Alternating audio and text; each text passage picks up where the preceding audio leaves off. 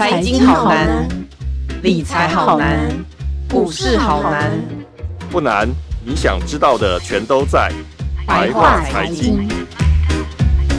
欢迎收听由联合报直播的联合开盘，您现在所收听的是白话财经，我是瑞璇。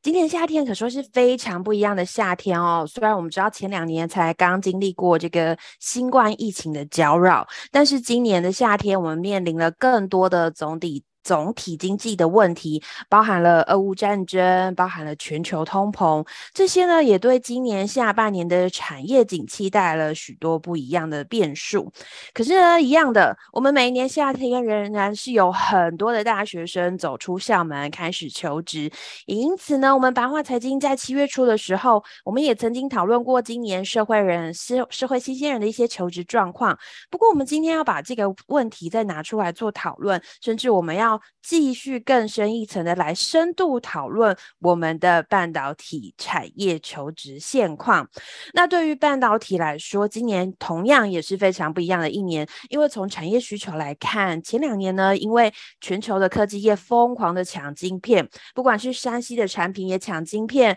或者是电动车 也, 也抢晶片诶可是到了今年，因为全球通膨的问题日益升高，结果所有人就是为了要看紧自己的荷包，不乱浪费钱，所以反而在三 C 产品这个部分呢，大家的买气开始缩手，也变成呢有一些晶片呢，它的抢购度抢购的热度不如前两年后，甚至有一些存晶片的库存也已经开始升高了。那我们再从另外一个角度来看，呃，在地缘政治区域紧张的前提之下，全球各国也开始越来越在乎自己在晶片的产能上有没有做足准备，甚至是美国他们也在近日通过了晶片法案，这对于全球的半导体产业呢也带来了一些影响。那虽然外界呢这么多的风风雨雨，但根据我们的人力银行观察，我们发现我们自家的半导体对于人才的需求仍然是需求恐急啊，而且对人才的需求量非常的庞大。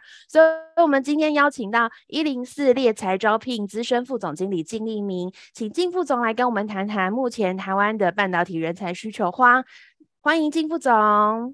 哎，瑞璇好，各位听众大家好。嗯，靳副总，我很想跟您请教看看，因为感觉今年真的是很不一样的一年。那对于半导体来说，就像我们刚刚前面有聊到，包含是产业自己的问题，包含是全球总经的问题，也包含有地缘政治的问题。所以这样子的前提之下，我想要先首先请教您的是，为什么我们自己台湾的半导体人才缺口还是持续在增加呢？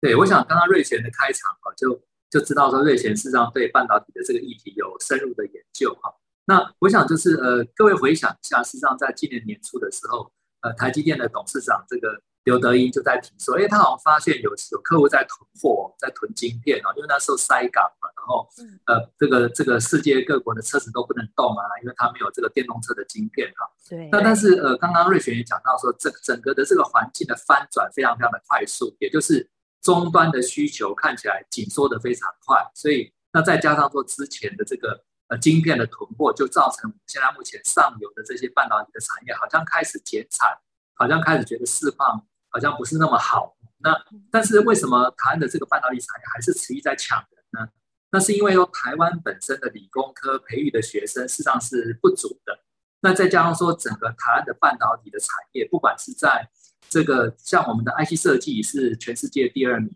那我们的晶圆代工跟我们的封测都是全世界排名在第一的，也就是目前来讲，台湾的这个半导体产业在世界上是举足轻重，所以我们这个护国神山如果要维持它整个未来的容积、啊、即便在全球地缘政治的情况下，全球都在竞争的这个态势下，我们还是不能够停下脚步。那尤其是半导体人才的培育跟养成需要很长的时间，那这也造成了即便在现在目前景气看起来有一些以这个疑虑的状况之下，所有的半导体厂商，不管是 I C 设计，包括是这些晶圆代工，或者是说我们的封测，都还是疯狂的抢人。所以，按照我们一零四的这个分析，每个月大概都还有三万五、三万六千人的缺口。所以，我想这个是先让大家清楚的。谢谢。嗯，那这样子看起来，我们的人口那个缺口，可不可以请靳副总再稍微帮我们说明一下比较细节部分？比如说，从你们观察，像今年跟去年这样子比起来的话，那个缺口是不是有很明显的增加，然后变得非常的大？我们有一个数据上的对比吗？对，我我想我们整个今年大概我们在评估到第二季，大概呃每个月的平均的需求人数，半导体产业大概是 三点五万人，那相对于去年的这个同期大概成长 百分之三十九， 所以你就可以看得出来说整个半导体需求人才的那个强劲度是非常高的。那再加上说我们现在目前整个台积电啊、稳懋啦、啊、像我们的这个鸿海都到台南、呃、台南跟高雄去设厂，那就整个带动了这些整个生产的规模，所以需要的人是越来越多。那我想这个部分都会让台让半导体缺材的这个问题、啊、一直往下在持续，所以我想现在产官学界都也是很很这个伤透脑筋、啊、看怎么样能够解决这个人员这个人才的素质跟量的问题。嗯，那我想请副总来帮我们看一下，因为其实如果我们我们大体来说是整个半导体产业嘛，但是如果我们再去细部的来分的话，其实大概有分所谓的 I C 设计，有所谓的晶圆代工，还有所谓的 I C 封测这些不同的企业。那可能一般大家民众比较会知道，比如说像 I C 设计的部分可能就是联发科，那晶圆代工的部分是台积电，还有 I C 封测就是日月光，这些比较代表性的公司。那我也要请问副总，就是对于不同的公司他们对人才需求会不会也有一些不同？对，就是我想就是我们看起来就是像比如说如果是做不管是数位 I C 或是类比 I C 的这些、嗯呃、这些这个 I C 设计的工程师，薪水真的是非常非常高，那这些人他大概都也要有硕博士的经验、哦、所以这些人的养成大概都是一些比较传统的这些科技的这些名校、哦、养出养成出来的学生。那当然现在缺口最大的反而是在我们的这个晶圆制造跟这个封测的这一段，因为整个的生产的规模在扩大的时候，它必须要有很多的制程工程师，它要比较多的这些作业员跟包装员，那当然这些人大概也都是必须要轮班的，所以基本上在缺口上面大概以这些呃就是中游跟下游的这些生产制造的人员缺的最多。那当然在这个上游的 I C 设计的工程师也是需求非常非常的多，所以我想整个在人数的配比上面来讲，还是会以制造端跟生产端的这个人员缺的是比较紧俏一些。嗯嗯，那如果从管理阶层来看呢，比如说中高阶的管理阶层，或者是关键技术人才的部分，会不会也因为这些就是需求人口变大，需要管理，就是等于说他们的上一阶层的这些管理人才其实也是增加的？对，我想瑞璇讲的没有错，就是说、呃、要培养一个在半导体界的这个关键人才或中高阶主管是非常不容易的，那个大概都要有一二十年的时间才有办法让技术跟管理都能到位。那现在目前台湾的隐忧就是说，因为台湾本身的半导体的这些荣景、哦、跟它的这个绩效是全世界都是有目共睹。那现在目前人才养成不易，但是现在目前就是连欧美都在挖角这个台湾的半导体人才，所以我们自己养成不易的状况之下，又要面临着东南亚跟欧美的这个挖角这个优挖角的这个态势、哦、那就让说这些半导体相关的厂商为了要留才或者说要加速去培养人才的这个急切度更高了、哦、所以我想整个在半导体不管是台湾人才的供输，还要面对国际的这些抢才的效应，我想每一家半导体公司现在都是一定是大力的留才，甚至于加薪的幅度都已经到可能到 百分之十 到 百分之二十 的这个加薪幅度、啊、都是为了留才，所以可见的半导体产业对人才的这个重视度、啊、是非常非常高的。嗯，那我们也想来问问看，因为感觉上在这个呃，接下来我想问的是人口迁移的部分，因为我们以前很多很比较会知道是说，哎，如果你要去应征是科技大厂的话，大家可能第一时间想到就会是竹科，然后接下来随着中科、南科陆续成立，然后接下来现在连高雄，就是我们大家也都知道，台积电它即将要到高雄设厂，然后包含连呃鸿海他们的电动车的很多重要的这些部门，还有一些新的，比如说电池相关的一些呃公司也都会，还有一些研发中心也都会设置在高雄，所以我想要跟您请教是说，那高雄对于这样子的半导体人才需求是不是慢慢的又高过其他的地区呢？对， 我, 我想整个在半导体产业的分布跟就业人口上面来讲，大概还是以北部居多。那当然我们现在看起来就是中南部有在急起直追，尤其是南部的部分，就像刚刚瑞璇讲，就是南部的这个科技廊道，包括我们的半导体的南迁，就是包括有呃，光呃封测啦，或者说像晶圆代工的部分，就纷纷往南部布局，那当然也就是带动了南台湾的整个人才的这个需求。所以现在目前像我们之前也去拜访了这个呃我们成大的这个苏校长，那他大概也很认真的在南台湾整合，就是所有南台湾的包括中山大学包括南部的师基所的这个科技的大学，就是希望能够挹注半导体人才的缺口。所以我想像刚刚瑞全的观察没有错，就是说整个产业南迁加上半导体本身台积电、日月光、鸿海、稳懋他们大量的在南部布局，那整个开始的显现就是南部对于这个半导体人才的需求跟未来整个产官学界培养半导体人才的部分，我想在大南方的这个这个科技的这个这个崛起之下，我想一定可以带动。嗯，那副总我也想跟您问问看啊，因为呃，我感觉得出来，甚至大家其实都可以感觉出来，就是这些科技人才是在慢慢的往南部移动的嘛。那因为现在就是台积电他们的新厂才刚开始要准备来着手建立，那可是这个时候他们就已经从现在起就开始征才了吗？对对对，我想其实呃，半导体人才的养成真的是不是那么容易哈、哦。那尤其是说，呃，在学校的培养，那那另外就是说，现在目前因为缺口很大，所以呃，很多的半导体相关的公司，它也都有很好的培训系统。那我想整个人才的养成哦，它是长期性的，所以尤其是像台积电啊、像日月光啊、像这些呃鸿海这些大厂，他们不会因为一时之间的景气的这些逆转，或者说一时之间的这些营运的这些影响 而, 而忽略了他人才长期培养的这些这些重要性。那也就是因为这些厂他们能够在景气的变化当中永远没有忘记去培养人才， 也, 也才能够让他们在整个半导体的这个占有力上面能够让台湾成为世界的一个骄傲。所以我想这个部分在人才的培育上面一定是这些半导体厂他最关心的议题。嗯嗯，而且他虽然现在是还没有进到高雄，但感觉他应该就是等于他虽然是还没进去，可他从现在就是要开始做这些准备，才能指引他在正式上线的时候就第一时第一刻第一秒就可以开始让所有人进去，然后马上开始动工，对不对？对，没错。嗯，那我可不可以顺便问一下，因为其实我们也有从产业这一端听到，就是当台积电他们已经要走到高雄去的时候，听说他们也带了一票相关的供应链跟着他们一起去，不管这些供应链也许是化工啊，也许是其他相关的科技的原料上游等等之类的，大家都跟着台积电一起过去。那从你们的角度来看，有没有这些供应链一起过去的时候，这些供应链厂商他们同时在当地也有争一些相关他们自己供应链厂商自己本身产业所需的一些人才呢？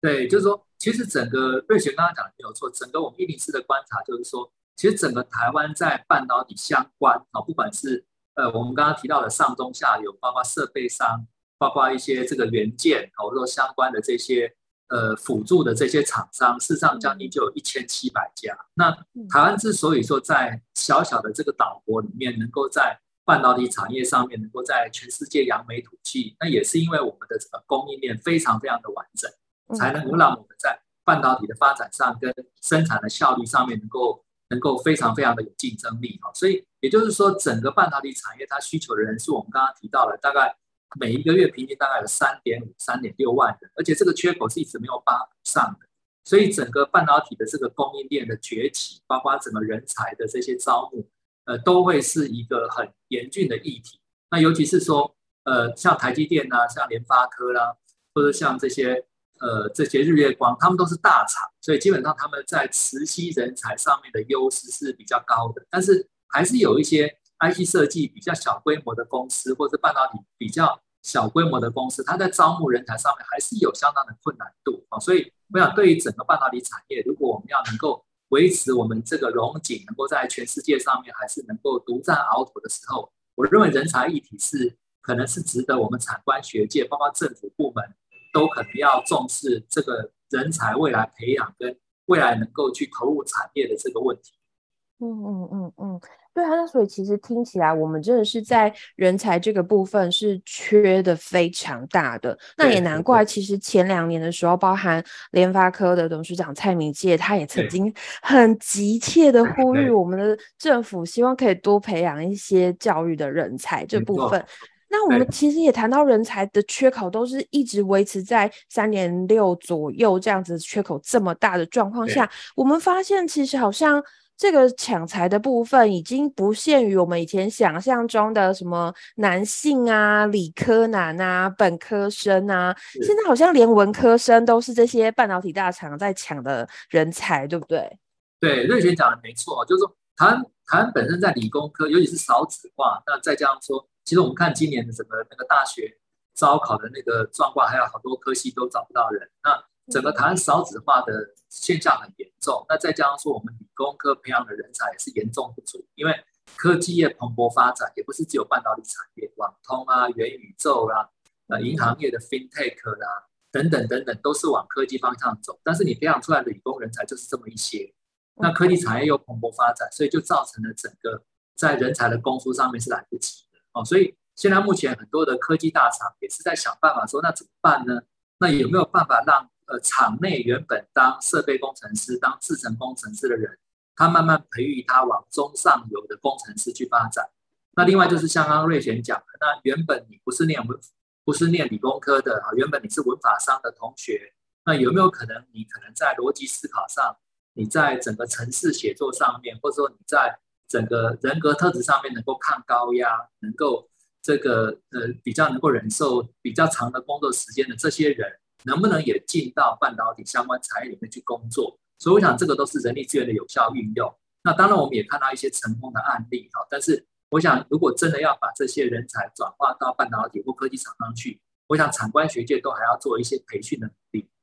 啊。那会不会这些人其实呃，我觉得这好像又要分两个层面来谈，一个 是, 是呃这些文科生，因为呃就就大家都会知道说我们文科生可能比较厉害的是在语文方面，可能是在一些呃正常的一些比如说业务啊或什么上面，这可能是文科生比较强项的地方，跟人沟通的部分。但是如果说真的要我们去做那些电路图设计的话，呃我觉得第一个我可能会替文科生想到第一个疑问是，哎，我有办法做 coding 吗？我有办法去把这个电路设计做好吗？我觉得这好像是从同学们文科生的第一个难处是这样子。那第二个我从企业角度来看到的层面在于是说，哎，可是没有办法，我只能先从这些人开始做培训，所以这些人其实还是要需要一段时间的培训，他们才能够真正的上线，所以他们也没有办法成为立刻的即战力，对不对？对，我想瑞璇的观察没有错。其实坦白讲，我想大家都念过书嘛，你说一个理工人才，他如果要在大学念到 double E， 甚至研究所可能也要学习理工科相关的知识，可能搞不好从高中跟国中就要开始、呃、这方面的分组跟学习。所以你说一个大学文科生的学生直接就要进到半导体产业，我觉得那个那个机会是不高的、啊、但是我们也可以想象得到说，一个半导体产业里面也不是只有工程师啊，他可能还是有人力资源的人员啊，他可能有采购啊，他可能有客服啊，他可能有行销啊，那甚至于呃，之前这个台积电也在找那个地缘政治嘛，那你可能要懂点政治啊，懂点这个中国大陆、美国的这些相关关系啊，这个人才对于半导体产业去研判它未来的发展趋势也很重要啊。所以我想，一个产业它的人才是非常非常多元的，也就是我们文科生的学生，如果他能够把自己的所学能够去跟半导体或者科技的相关知识 去, 去结合的时候，我想这也是一个发展路径。那当然有一些同学，现在目前我发觉现在很多大专院校里面，好像文科生甚至文法上的学生好像也开始要写程式，所以如果说他本身到了大学的时候，发觉自己的志趣好像也不排除往理工科发展的时候，很多的大学大概也都提供了很多学程，能够让他在大学时代除了文科的主修以外，他可能可以去复修一些科技的学程。那甚至于现在目前呃，政府跟很多的大学都成立了这个五个半导体学院，包括台成、清交、这个阳明交大，包括中山大学，他们都成立了半导体学院。那这个半导体学院他们本身除了培养学校内部的这些原本 double E 的这些这个呃 I T 设计工程师的人才，他也会对外开课，对于原本可能学机械的或者说理工相关的这些同学或文科的生的同学，也提供他一些进修的管道。我想我们乐见这种状况能够让这个半导体这个人才运用能够更多元，那产官学界都来支持这样的训练课程，那我想还是可以呃解决一下就是人才供需不上的问题。嗯嗯嗯，对啊，讲到人才多元，因为听说连那个半导体就是上游，就是我们大家可能都知道，台积电有一个很重要的供应设备商叫做艾斯摩尔，因为听说对，连艾斯摩尔主管好像也都对外讲过说，哎，他们有考虑过跨界征才，比如说像 COVID 十九 的情节冲击了航空业，那对，其实我们。其实飞机这个东西是非常高精密的一个机器跟仪是，器，所以其实在包含地勤人员，他们必须要有非常高的知识能量，他能对，他们才能去针对飞机做这些细部的维修。所以像艾斯摩尔主管也讲过说，诶，像这些人这些地勤人员，他们其实也懂得一些精密仪器的技术，他们其实对于一些机器的调教准确有一些很正确的工作态度，所以他们其实也考虑过要招募这一类的人。那像这一类的转职，跨界转职的人多吗？对，我想就是说，呃，确实就是半导体产业，它因为上中下游嘛，尤其像艾斯摩尔，它是设备商，所以对，基本上他们的很多设备工程师也都需要到客户那边去轮班，而且二十四小时 on call。所以我想，对于刚刚主持人提到那个，就是比如说航空业不景气啊，那有一些属于航空机械维修的人员，那也许他就可以到设备上去。那甚至于现在也有厂商，像日月光，他们也去找那个退役官兵啊，就是说退役的官兵，他们本身至少在轮班的接受度上，可能体力体力状况也比较好，那他们可能也可以进到半导体产业去。所以我想，在整个人人才比较紧俏的状况之下，我想整个半导体的上中下游的这些这些呃公司，它都会极尽能力的去想，所以那有没有跟它跟它产业相关性，或者是说有没有可能哪一些人才可以跨界到他们领域去发展？那我想这个部分在整个人才供疏有问题的状况底下，都有很多的机会。那也都当然，上班族本身也可以考量到，也许他也可以适合他的这个工作，也可以转换到半导体产业去。那我想这个大概都还是一个双向可以互动的这个这个好的这个接触。哦，刚刚副总提到那个退退役官兵也找，可以做什么样的工作啊？我我其实还蛮惊讶的。对，我觉得退役官兵就是因为第一个是说军中嘛，军中总是比嗯，较重视纪律，对，比较重视纪律。那半导体的这个呃，像有关在制程端啊，或者在生产端的部分，那它就是要很有纪律啊，就是它可能要轮班，而且一个人要顾那么多机台。那一般在军中受过训练的这些退役官兵，可能他的呃意志比较坚定啊，他忍受压力的能力比较大啊，或者说他嗯使命必达，很有责任心啊。那我想这嗯个大概都是属于在半导体的这些生产跟制造端上面很重视的这个人格特质。哦，原来是这样。那我也是想问问看说，除了呃，我们刚刚有谈到，比如说跨界的人才，包含呃文科生，甚至也有退役官兵这样子的人转职到半导对体。那我同时也想来问问看，以前我们都在谈国内自己的人才，那我们有没有也考量过从国外去挖一些人才进入到我们的半导体业啊？对，我想现在目前就是呃，我上一次大概到，比如说像这个清大啦，或者说到阳明交大，跟他们嗯在这些呃半导体学院的这些主要的教授在沟通的时候，那他们也都提出一些想法，就是说，因为台湾的半导体产业在全世界是龙头的角色，那对，如果说我们也可以让台湾整个半导体人才培训的这些呃功能能够扩及到东南亚啊，比如说马来西亚啊、越南啊、